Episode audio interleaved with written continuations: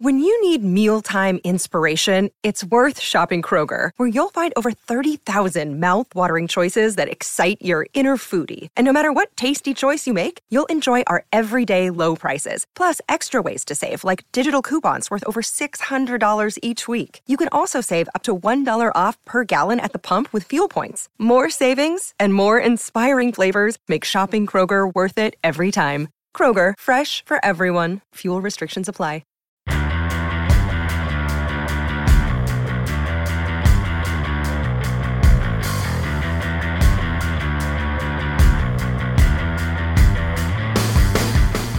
Hello and welcome to the Record Rangers podcast. I'm Johnny McFarlane and today I'm joined by Gavin Berry, who is lucky enough to be talking to me from Tenerife this week. Gavin takes us inside life at Rangers Tenerife training camp with all the latest from the Canaries. It's been a bumper start to the transfer window with 4 signings, including blockbuster names Jermaine Defoe and Stephen Davis. We assess their potential impact on the title race. And who's on the way out as Steven Gerrard looks to reshape his squad?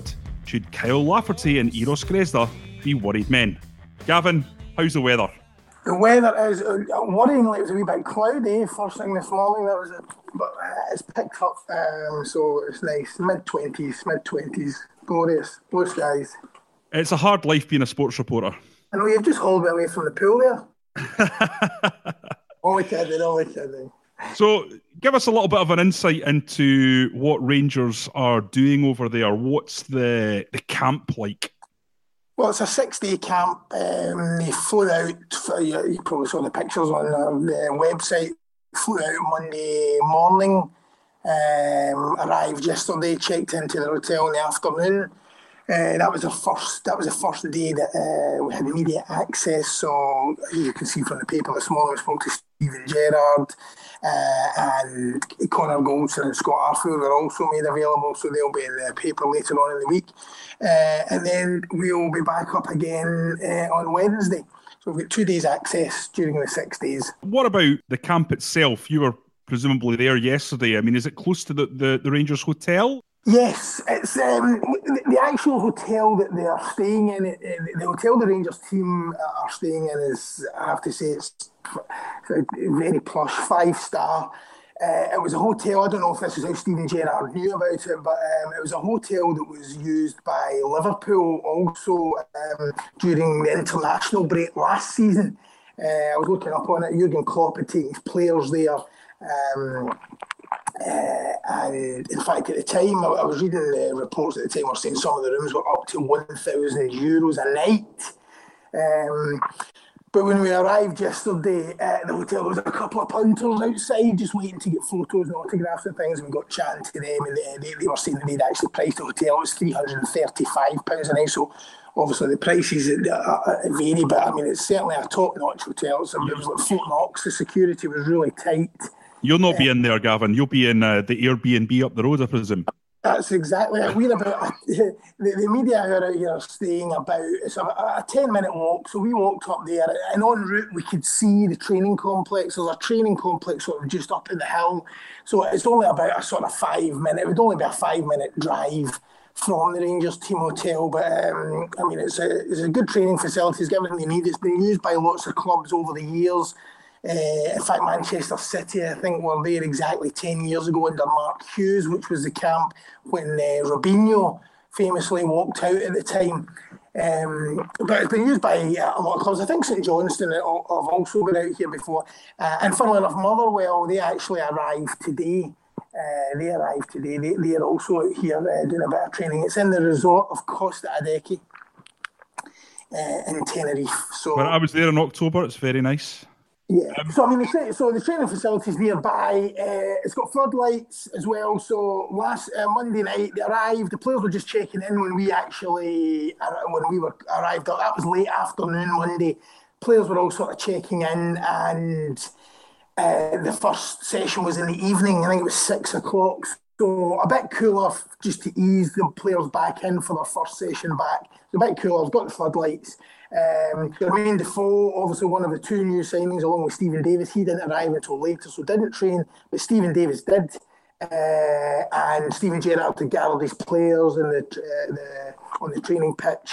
There were all the wee circle. He was giving out the instructions, you know, for the session ahead. But just before that, there was a nice wee touch where he gave a big welcome to Stephen Davis. And as he said that, there was a wee ripple of applause from the players as he kind of made his way. So that was a nice wee touch, and I suppose it just shows you kind of the regard that he has held, you know. Eight major trophies with Rangers in his first spell, you know, getting wealth of experience, winning mentality, and probably, along with Defoe, that type of signing, you know, that we need for that second half of the season, maybe just to kind of give him a wee boost and push him on a bit. Yeah, we'll talk about Defoe in a little bit more detail later on. In terms of the hotel, you mentioned, obviously, the price that it costs to stay the night. It's obviously 5-star, extremely exclusive. Is there a sense that the players will be using the facilities there, the massage facilities, the spa facilities, and it's very much a case of your downtime is for resting in this quality environment, and then it's hard work on the pitch? Is that the message that Steven Gerrard's wanting to get across? Well, we got a glimpse of that in the pre-season. That was his first sort of training. That was, you know, Steven Gerrard's first time away with the players, and they went to obviously Mijas, and we did these podcasts and spoke from there. We talked from there about the kind of raising of standards, you know, and like just how Steven Gerrard would sort of lift the place, and it was all about.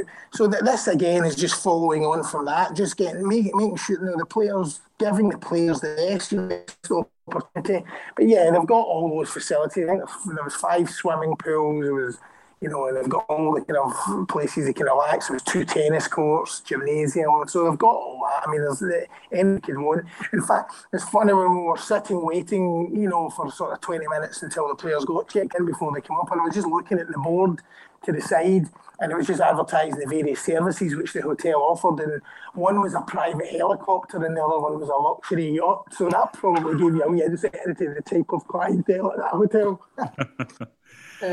What was the mood in the camp like, Gavin? I don't think they really needed the Thomas Cook plane to take them to Tenerife, because they're still on such a high after that Old Firm win meant, and you know how big a result it was. Because I mean, you imagine that they did it, you know, they lost that game, and you know how different. You know, I mean, the title race would have, you could almost have said, would be over. 6 points behind Celtic, Celtic game in hand. You know, you'd then be looking at 9 points. I mean, it just changes everything. To follow up quickly, you know, to build on the feel-good factor by signing Defoe and Davis so early, you know, like I think that was the other important thing. They didn't just say, right, okay, 1-0 for a game, you know, they're striking while the iron's hot and going for it. No, because with the former Rangers striker Billy Dodds in the paper on Monday, I think, and you know, he was making that point, you know, that there's clearly Rangers are way ahead of schedule in terms of, you know, where they probably thought they would be. I mean, 12 months ago, when at the winter break, they're 11 points behind Celtic. You know, now they're level, albeit Celtic have got a game in hand. So I think at some point they've thought, oh, well, we're ahead of schedule here, but, you know, now we need to really, you know, we need to go for it. We've come this far. You know, this could be, for all we know, this could be the, you know, the best chance Rangers have of stopping the 10 in a row, you know, and it's a chance maybe they didn't think they would have this season. So I think when you find yourself in that position, you need to say, right, you know, what we're going to do, we really need to push the boat out and go for it here. Yeah, absolutely, because, is there a sense, certainly a sense amongst people I've spoken to here that Celtic are pursuing this same transfer strategy that they've pursued over the last few years when Rangers haven't really been a threat, in which they go for young, untried, but very talented young players they can develop. Whereas Rangers, on the other hand, are bringing in established Premier League internationals from down south and top quality Premiership players from Scotland. Yeah, but I suppose what you have to remember is that it's the necessity for Rangers to win the league. I mean, they need to do something instantly. I mean, they've got to do it. I mean, if you're Celtic, you maybe saying, well, why do we need to panic here? Well, you know, if they win their game in hand, they go 3 points ahead. The next Old Firm game's at Celtic Park. You know, so I mean, I don't think there's any sense in them completely panicking. You know, I mean, the Old Firm defeat was a huge blow for them, and I think they will be surprised that Rangers are as close as they are. There's no doubt they have allowed Rangers to close the gap a bit, but I mean, I don't think they can, you know, suddenly panic into, you know, going it's making Fox's own players, because I mean that has been their strategy and it has served them well. So the onus is still on Rangers. That's why the onus is still on Rangers. So that's probably why they have gone out and got a Defoe and a Davis, and also because Steven Gerrard has looked at it and identified that that's what he needs. He had his first half of the season, so he's looked at it for what I need. Well, I need maybe guys with that kind of winning mentality, guys that have that experience. Maybe he felt it was lacking that, and particularly at the top end of the pitch. Yeah, I think Steve Davis is definitely going to add that quality and composure in that final third for Rangers. Whether he's playing deeper or further forwards, he gives you the mentality, a guy who's been over the course before, and also that extra bit of zip that you sometimes need, moving the ball a little bit quicker and certainly giving you the creative spark. What about Jermaine Defoe though, Gavin? Because at 36, he's a little bit older than what we'd normally expect players to be coming in at Rangers. Certainly if you look back at the history of big-name Premier League signings that have come up north towards the twilight of their career, players like Ian Wright, Freddie Ljungberg, Joey Barton. Yeah. 9 out of 10 times it's probably been slightly disastrous. What makes Jermaine Defoe different? If you're taking Steve Gerrard's words from what he said yesterday, I mean, he says fitness for one. He says this guy is extremely fit. The other thing about, I mean, when you think of like your, Joey Barton's and Ian Wright's and certainly particularly those two, I mean, you think of the Rangers team that Joey Barton came into. I mean, that was a Rangers team that that wasn't playing well. They weren't. I think it's different if you've already got a team that's doing quite well, and then you slot these guys in, and they're just looking to add to it. But if you're expecting maybe like Joey Barton, you expect him maybe to be a saviour, but he wasn't. He wasn't going to do that. Yeah, well, Defoe's already shown in his career that he's still got the ability to find the net very late in his career. He was 34 when he was doing terrifically well in a terrible Sunderland team, and that's unusual in of itself. He's scored goals whenever he's been given the opportunity at Bournemouth. I just think the quality of players that he has alongside him at that club, the emergence of King and the quality of Callum Wilson, who's now, amongst the top two strikers when it comes to England. He certainly looks like he's going to be vying for that number 9 spot, and Chelsea have been interested in him. So it was always going to be difficult for Jermaine Defoe with that kind of quality around him. But when he's been given the opportunity, he has scored. I think the only concern would be the length of the deal with Jermaine Defoe, because you look at it and you think, well, I think he'll be a great signing for 6 months, but, in a year and a half's time, he's going to be 37, 38. Is he still going to have the mobility to be a top striker for Rangers at that stage? Yeah, well, I mean, that's I can only go on what Steven Gerrard has said in terms of the fitness. He's saying that he lives his life properly. He doesn't drink. He does everything to the letter. I think the thing about Jermaine Defoe is, if you're going to create chances, for him, he will score. I mean, anybody you talk to, that's what they say.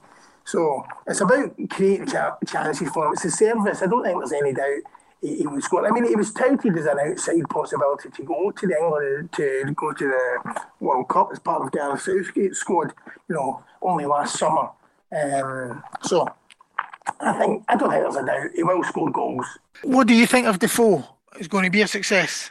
He's obviously been a really, really good player over the years, and I think he's exactly what Rangers need.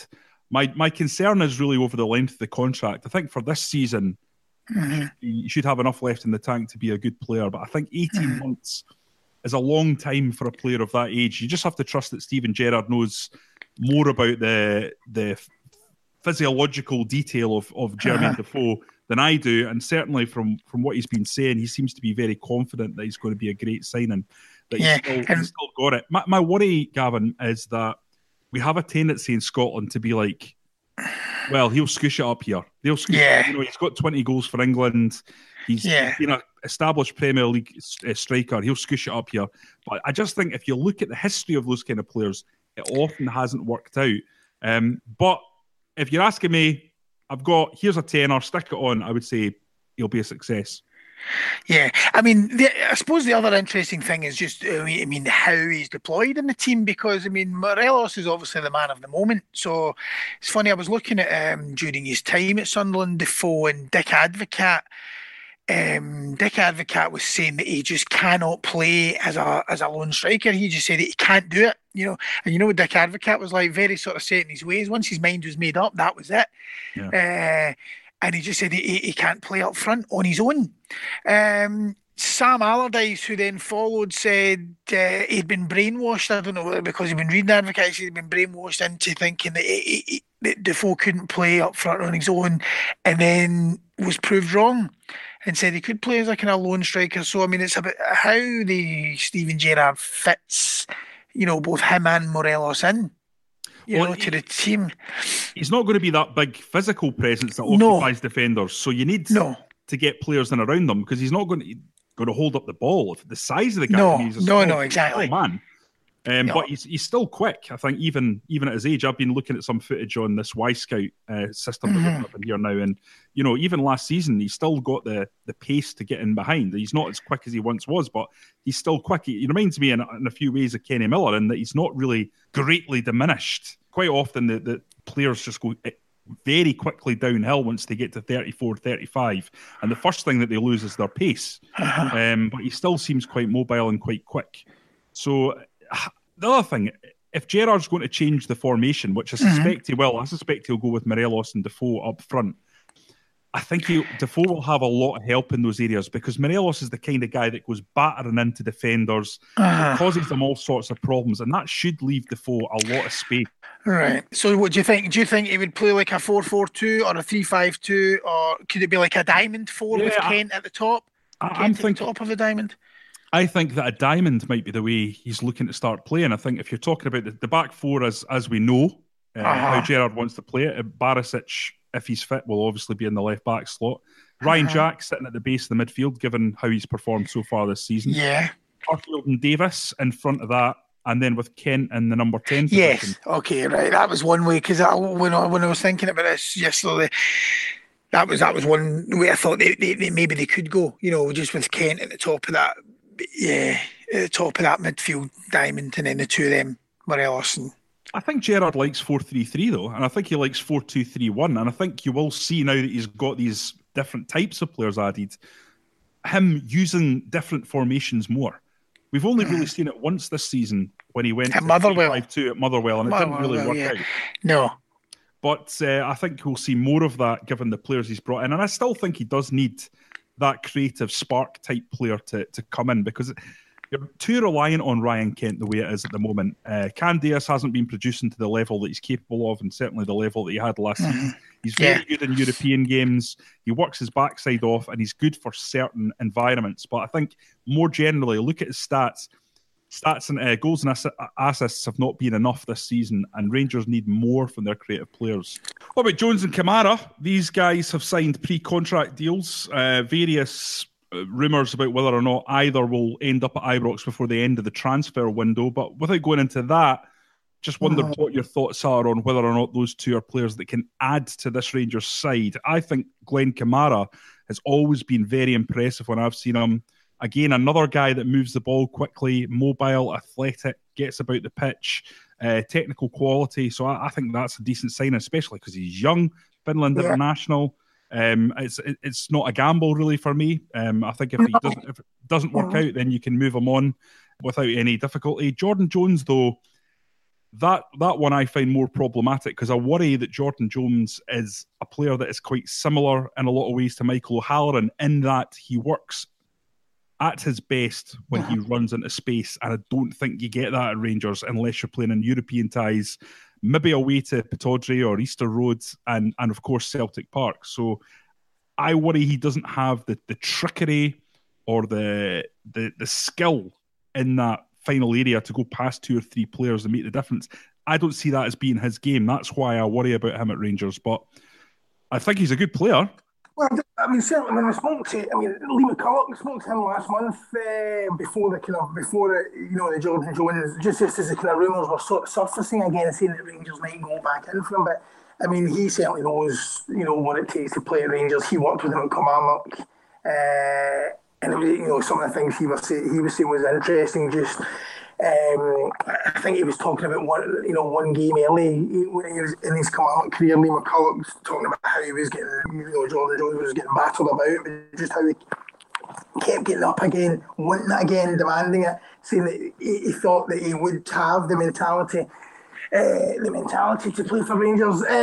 In terms of the Michael O'Halloran comparison, I don't know. I suppose only time will tell on that one whether he does need that space. But I think this is, with the signing of Jones and Kamara, this is Rangers, obviously getting them on pre-contracts, is looking ahead to the future.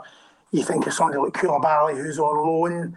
Could it be that Kamara then just, they're not going to, Koulibaly's not going to be around for beyond his loan period. Therefore, Kamara, is then a replacement for him. Ryan Kent, obviously everybody would love him to stay, but what's his next move? He's still under contract at Liverpool for a long time. How much is it going to take, to get him? Can Rangers afford him? If not, then you've got somebody like Jones, who can come in.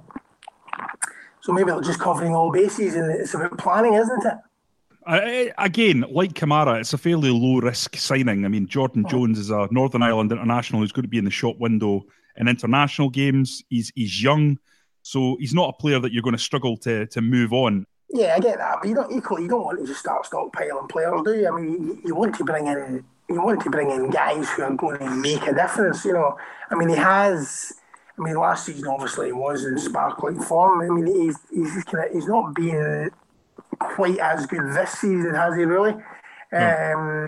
He hasn't been quite as good. I don't know whether maybe the speculation had affected him a bit. I mean, who knows whether that played a part in his mindset, but he's certainly going to have to rediscover the form of last season, to be a hit at Rangers, to be a success at Rangers, because they're going to be looking for him to up it. I mean, you look at guys like you mentioned him earlier, Grezda, £2 million for Grezda. I mean, it's usually an Albanian international, had high hopes for him. That's big money for Rangers. Did you get a sense that there's a number of players like Grezda and maybe Lafferty, Rossiter, Wallace, who haven't really done it in the first half of Steven Gerrard's first season, that should be a little worried going into this window?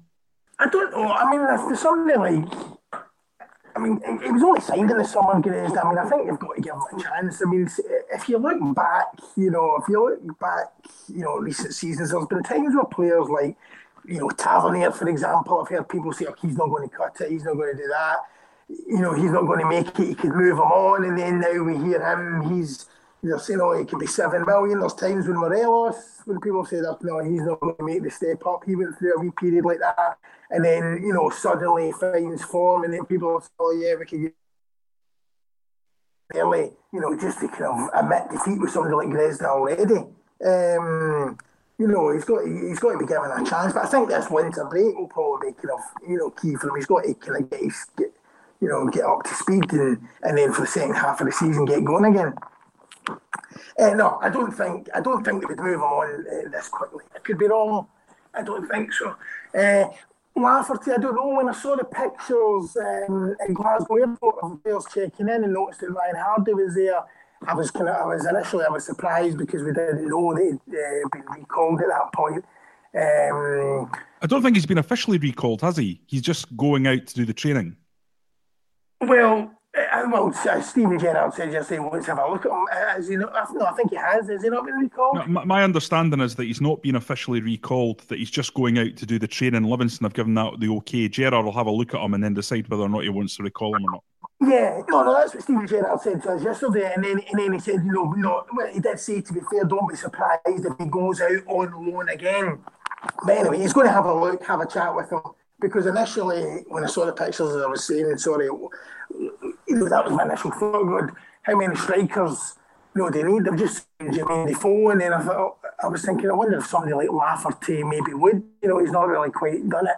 Would they move him on? But if Ryan Hardie, if the likely scenario is that he does go back out on loan, I think Lafferty, while he hasn't really done it, you need depth. If you're serious about winning the league, if Rangers are serious about winning the league, you're going to need score depth. And I suppose if you think back to Lafferty's first spell at He did actually come good, didn't he? And the kind of run, it was always the run, I think, three seasons in a row. I think he scored goals in title-winning matches, didn't he? Yeah, so he always played well in April and May.